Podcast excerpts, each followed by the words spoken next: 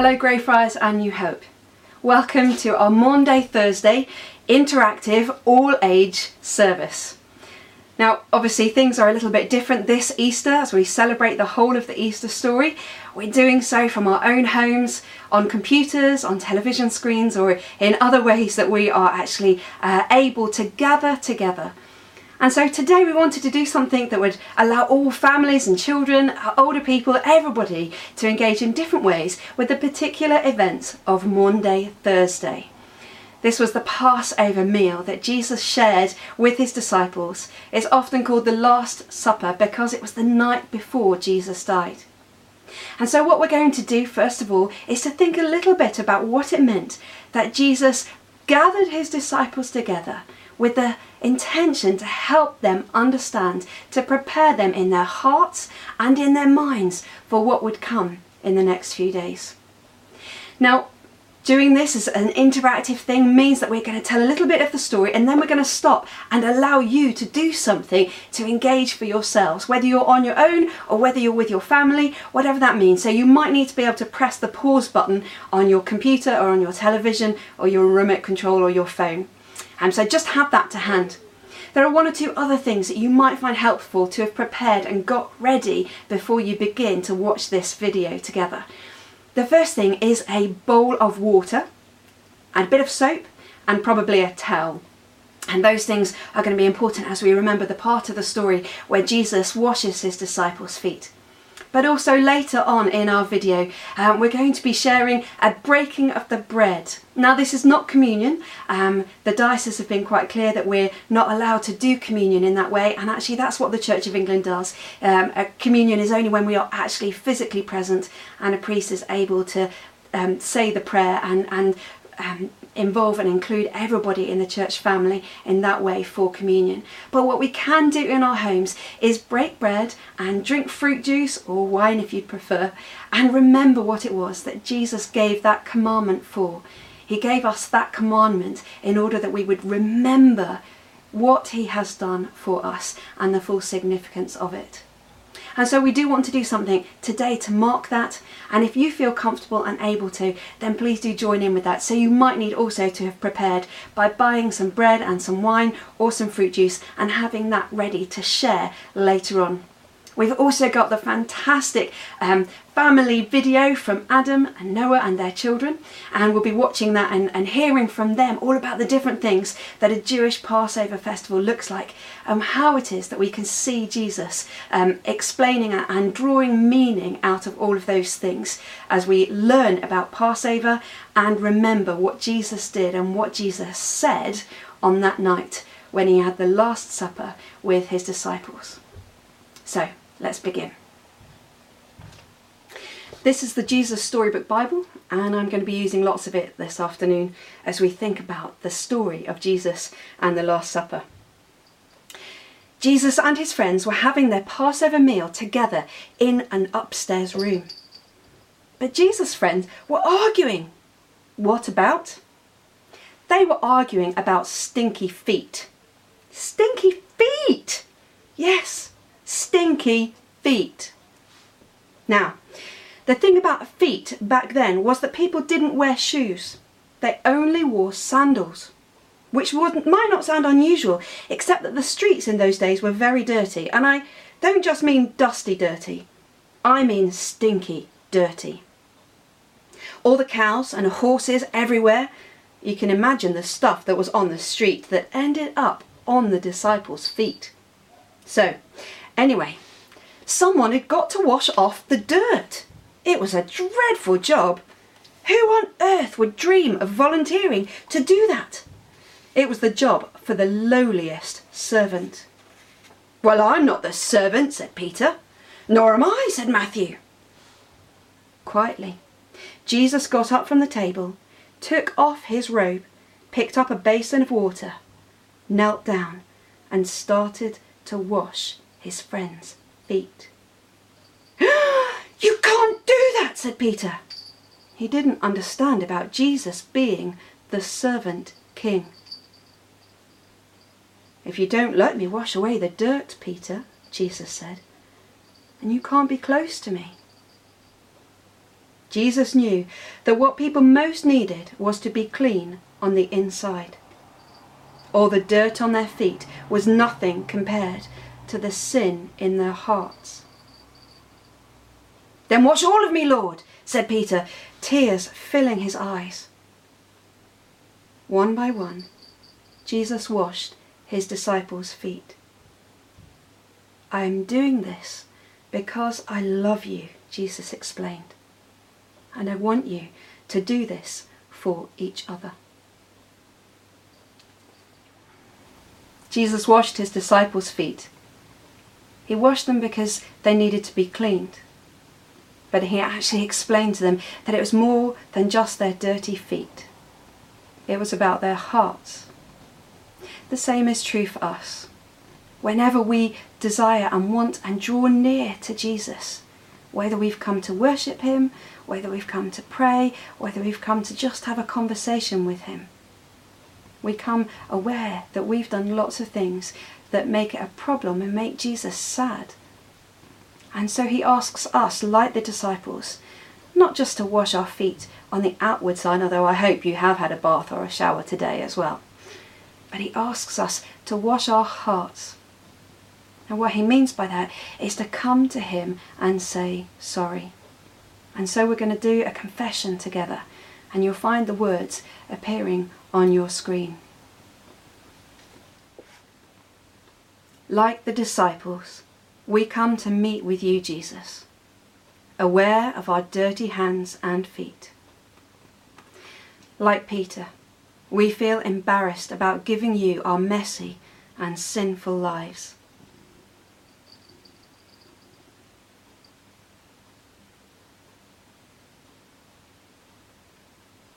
But because you love us, you take off your fine robes, you kneel down like a servant, you wash us clean with your forgiveness, and you make us ready to serve you, and you show us how to love each other as you have loved us. Give us new strength, Lord Jesus to keep obeying all your commands and show us how to be patient with each other too. Amen.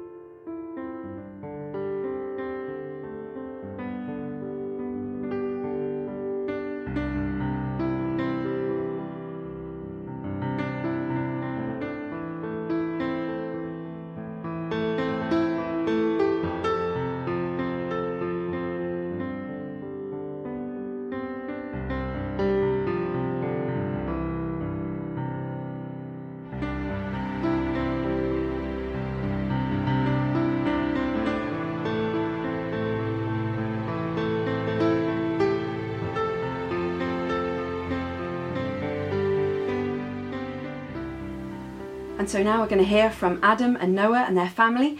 They're going to tell us all about the Jewish Passover festival and help us to see lots of meaning that Jesus gives and that Jesus brings out of um, that celebration. And then hopefully we'll understand a little bit more about what Jesus did with his disciples and how we can learn from that special celebration. Here's Adam and Noah. Welcome to our short film about Passover. I'm Adam, this is Noah, Benjamin, Daniel, and Jonathan. Now, today we're going to talk a little bit about Passover and also we're going to look at how it relates to us today because I think in the Passover meal it's been a meal passed on from generation to generation. But most importantly, we can see so much in the meal that points us towards Jesus. And it's just so important for us as believers to see those things and really enrich in our faith.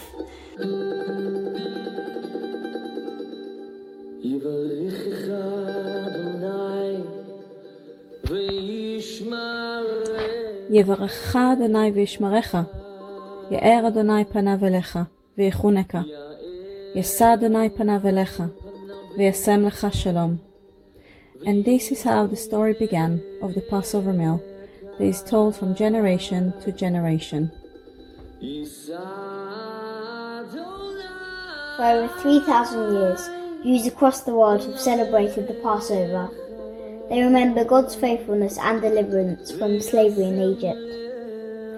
In Exodus, the Israelites are commanded, This is a day you are to commemorate.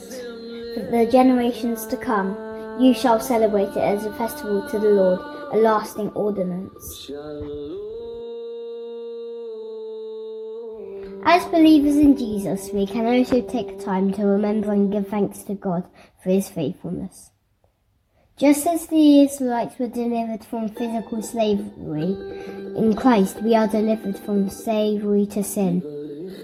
As death passed over God's people because of the blood of a lamb, so too we are delivered from spiritual death by the Lamb of God. Paul says in 1 Corinthians 5, For Christ our Passover Lamb has been sacrificed. And John the Baptist says in 1 John, Behold the Lamb of God who takes away the sin of the world.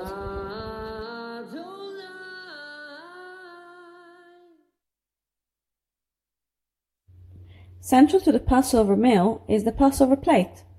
On the plate we have different ingredients that remind us of the Passover story and also reminds us of how God brought the Israelites out of slavery and into freedom. First on the Seder plate is the egg. Then it's the karpas, which is lettuce. Next we have the chazeret, which is a really, really, really bitter horseradish.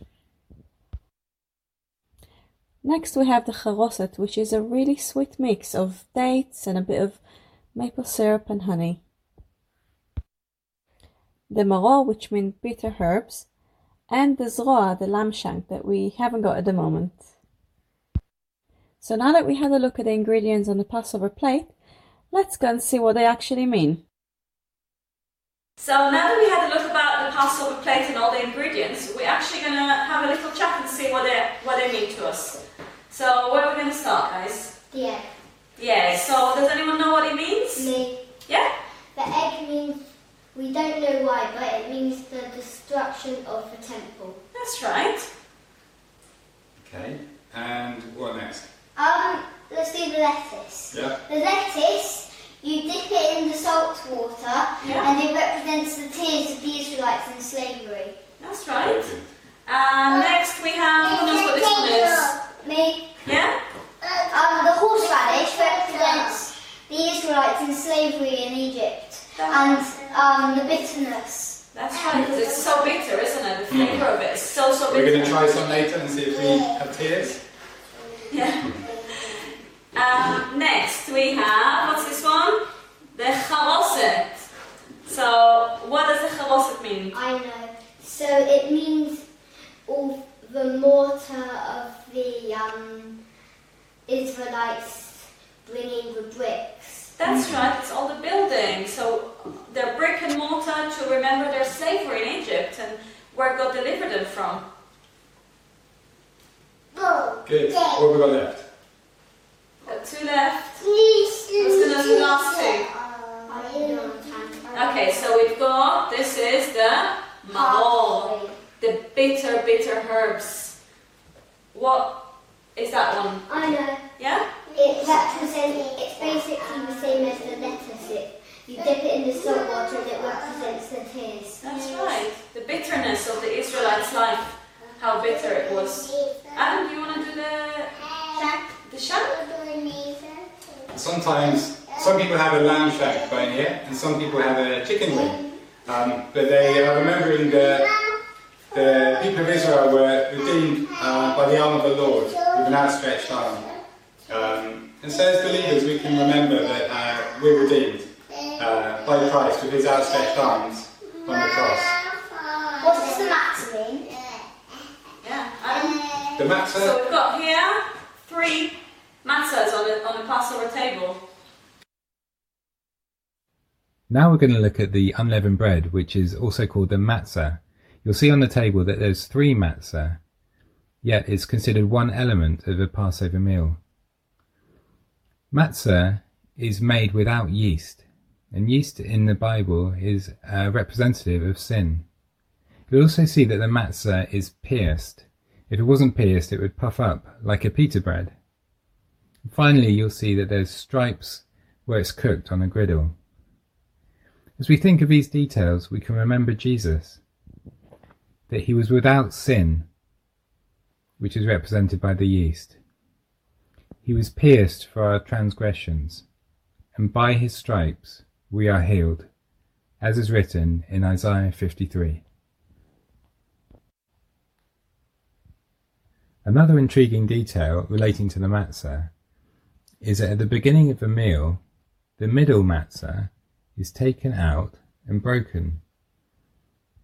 As this happens, we can remember Jesus saying, This is my body, broken for you. Do this in remembrance of me. What becomes a little more mysterious is that one piece of his matzah is taken away and hidden. This is called the afikoman, which means it will return.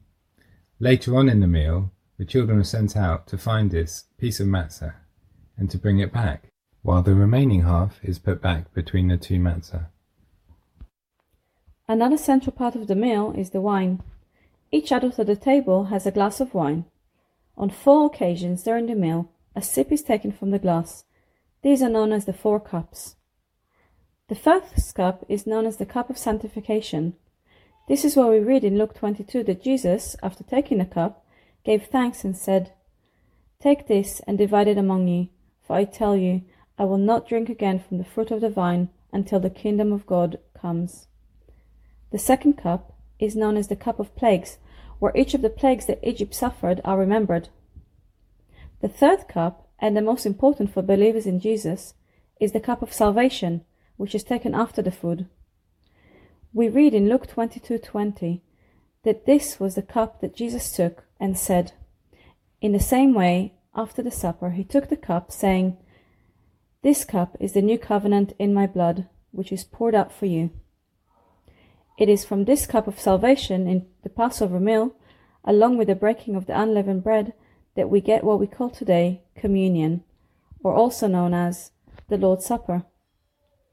This new covenant is talked about in Jeremiah 31:31, where God says he will make a new covenant, not written on stone, but written on our hearts, so that we will know God. The fourth and final cup of the meal is the cup of Hallel, which means praise. So at the end of the meal, the fourth cup is drank, and that's the cup of praise or the cup of Hillel. And that's when everyone sings um, the songs of praise uh, from Psalms 113 to 118. So in a minute, the boys are actually going to perform to us the song in Hebrew, and we're going to try and teach you how to sing it, so you can join in with them, hopefully. So the first word is Hodu. Which is give thanks. The second word is Ladonai, which is to the Lord. Then Kitov, which, which means He's good. Kile Olam, because for, forever. Chasdo, which is His mercy. But it's like in Hebrew, it's a bit the wrong way around, so it, it just means give thanks to the Lord for is His good, good. His His love love endures endures forever. So if you can repeat after me in Hebrew. Hodu Ladonai Kitov Kile Olam Chasdo. Okay, hope you enjoy it. Oh.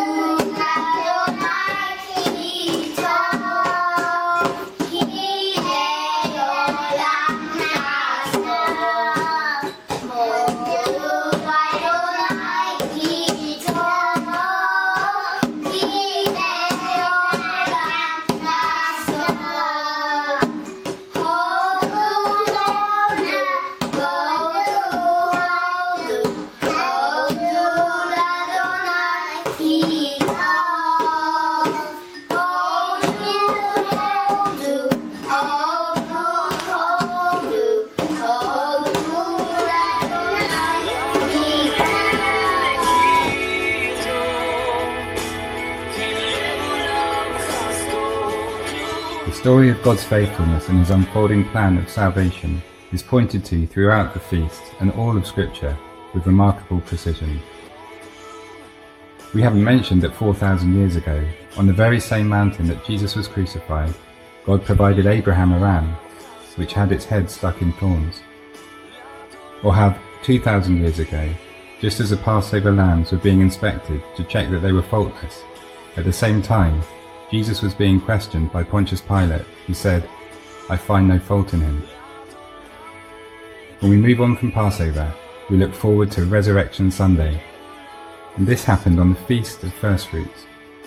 But maybe we'll look at this another time.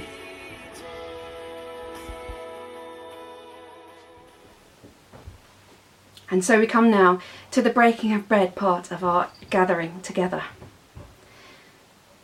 Jesus told his disciples that this was something to do to remember him. That word remember is really important in both Passover and, in other ways. To remember that God has rescued us. We are no longer slaves. We are no longer bound by slavery. We are free, just as the Jews celebrated the freedom that God won for them on that Passover evening. But what we do today, although it's not communion, is a way that we stand together. We all do this together. We share in it. It unites the body of Christ as we remember what God did, the rescue God did, and we remember the sacrifice that Jesus gave of his own life for us. And so, if you've got your bread and your fruit juice somewhere to hand, maybe put those in the middle of your table or somewhere where you can all see them and share them together. And then let's use these words again from the Jesus Storybook Bible. You can either say them together, following on the screen, or you can just listen and pray them in your hearts. It was Passover, the time when God's people remembered how God had rescued them from being slaves in Egypt. Every year they killed a lamb and ate it. The lamb died instead of us, they would say.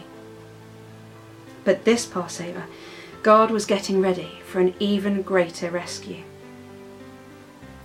Jesus and his friends were having their Passover meal in an upstairs room.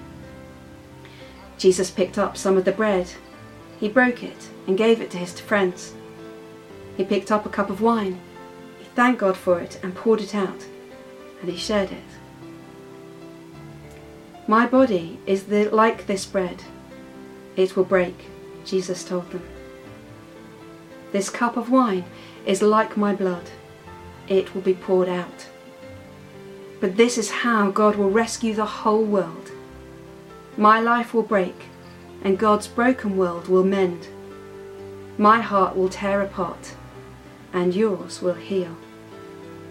Just as the Passover lamb died, so now I will die instead of you. My blood will wash away all your sins, and you will be clean on the inside, clean in your hearts. So whenever you eat and drink, remember, Jesus said, I have rescued you. And so now, together with your family or other people in your household or on your own, take the bread and remember that Jesus died for you. Drink your fruit juice or your wine in remembrance that Jesus gave his blood and allowed it to be shed because he loves you so much. And God sent him to do these things in order that he would rescue us.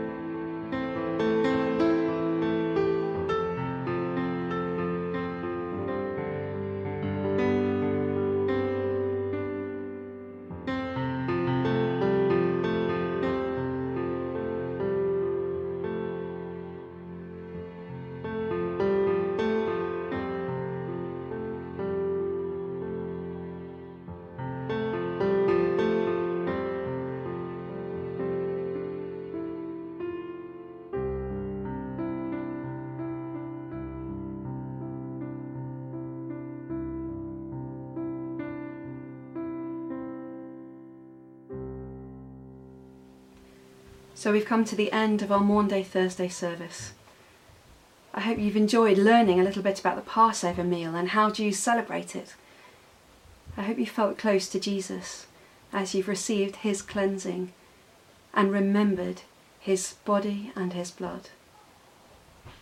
I hope as you think about all of your Easter celebrations and however hard it is for us all to be at home and unable to be with our family and friends who live further away, that we remember that Jesus is with us because of what he went through on that first Maundy, Thursday.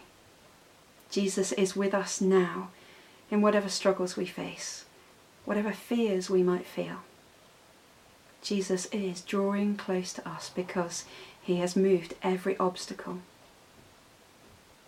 But as we remember that, as we think about Maundy, Thursday, let's not forget that it was painful for him that it was difficult, and that he went from the Passover festival, the feast with his friends, into the Garden of Olives, olive trees, Garden of Gethsemane. He went there in order to pray and to find strength from being close to his Father. Jesus knew what it would mean for him to die. He was going to lose his Father and be far away from him. And that Jesus knew would break his own heart in two. Violent sobs shook Jesus' whole body. And then Jesus was quiet, like a lamb. I trust you, Abba, he said. Whatever you say, I will do. Jesus, we thank you. We thank you for your willingness to die for us. We thank you that your death is our rescue, is our salvation, and your death is our hope, because we know that it's not the end, that the rest of the Easter story is coming. But help us now to sit in this part of the story, to remember you with gratitude in our hearts and a desire to keep your commands. Amen. May God bless you. May Jesus be close to you. And may you know his peace throughout this Easter. Amen.